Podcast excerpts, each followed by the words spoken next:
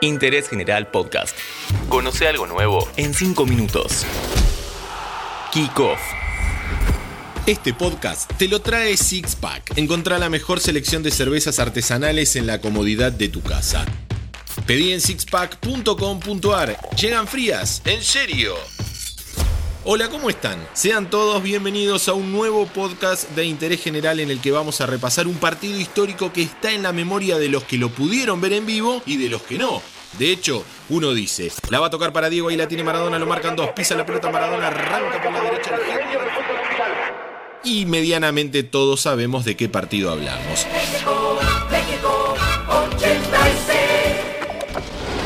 Argentina e Inglaterra por los cuartos de final del Mundial de México 86 tiene muchas microhistorias dentro de una gran historia. Iremos hablando de la famosa camiseta azul. ¿Dónde está la que usó Diego?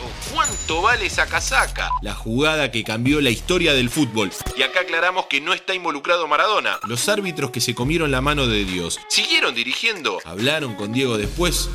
Bueno, cuántas cosas.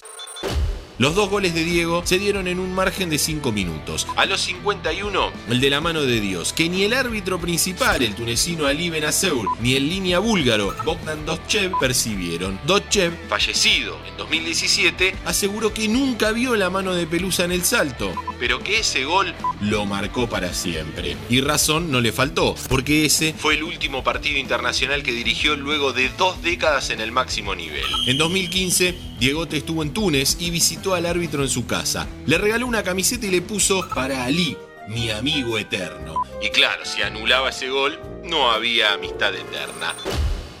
El proceso de Argentina con el doctor Vilardo antes del Mundial no había sido muy bueno. Muchos periodistas estaban enfrentados con la selección. ¿Y cómo sería la poca fe que le tenían al equipo que la televisión argentina no mandó a nadie a cubrir el torneo? La elección de la camiseta azul para ese partido merece un podcast especial, pero Andrés Burgo, periodista, nos cuenta esa historia.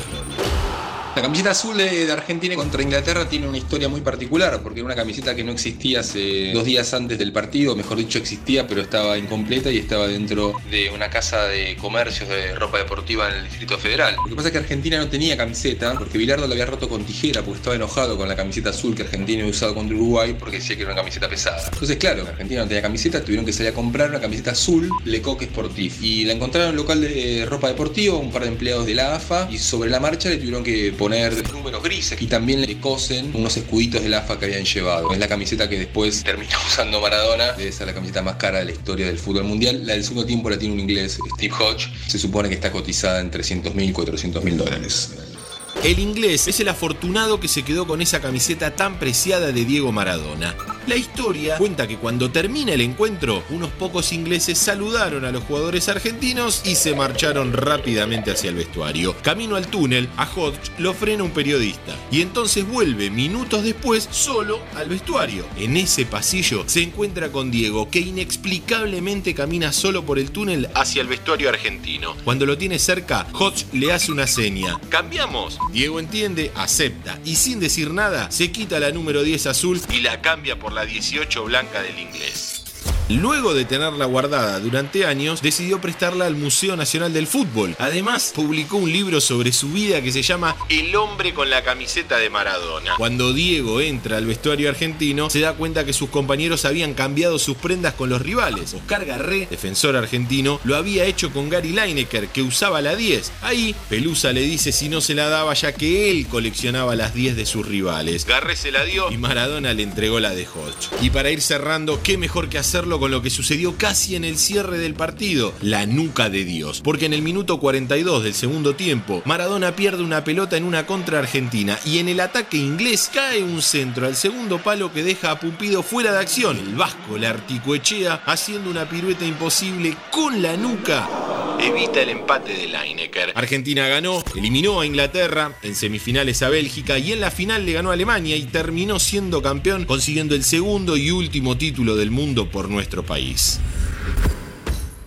Este podcast te lo trajo Sixpack. Pedí en sixpack.com.ar. Llegan frías, en serio. Interés General Podcast. Encontrarnos en Spotify, en Instagram y en interésgeneral.com.ar.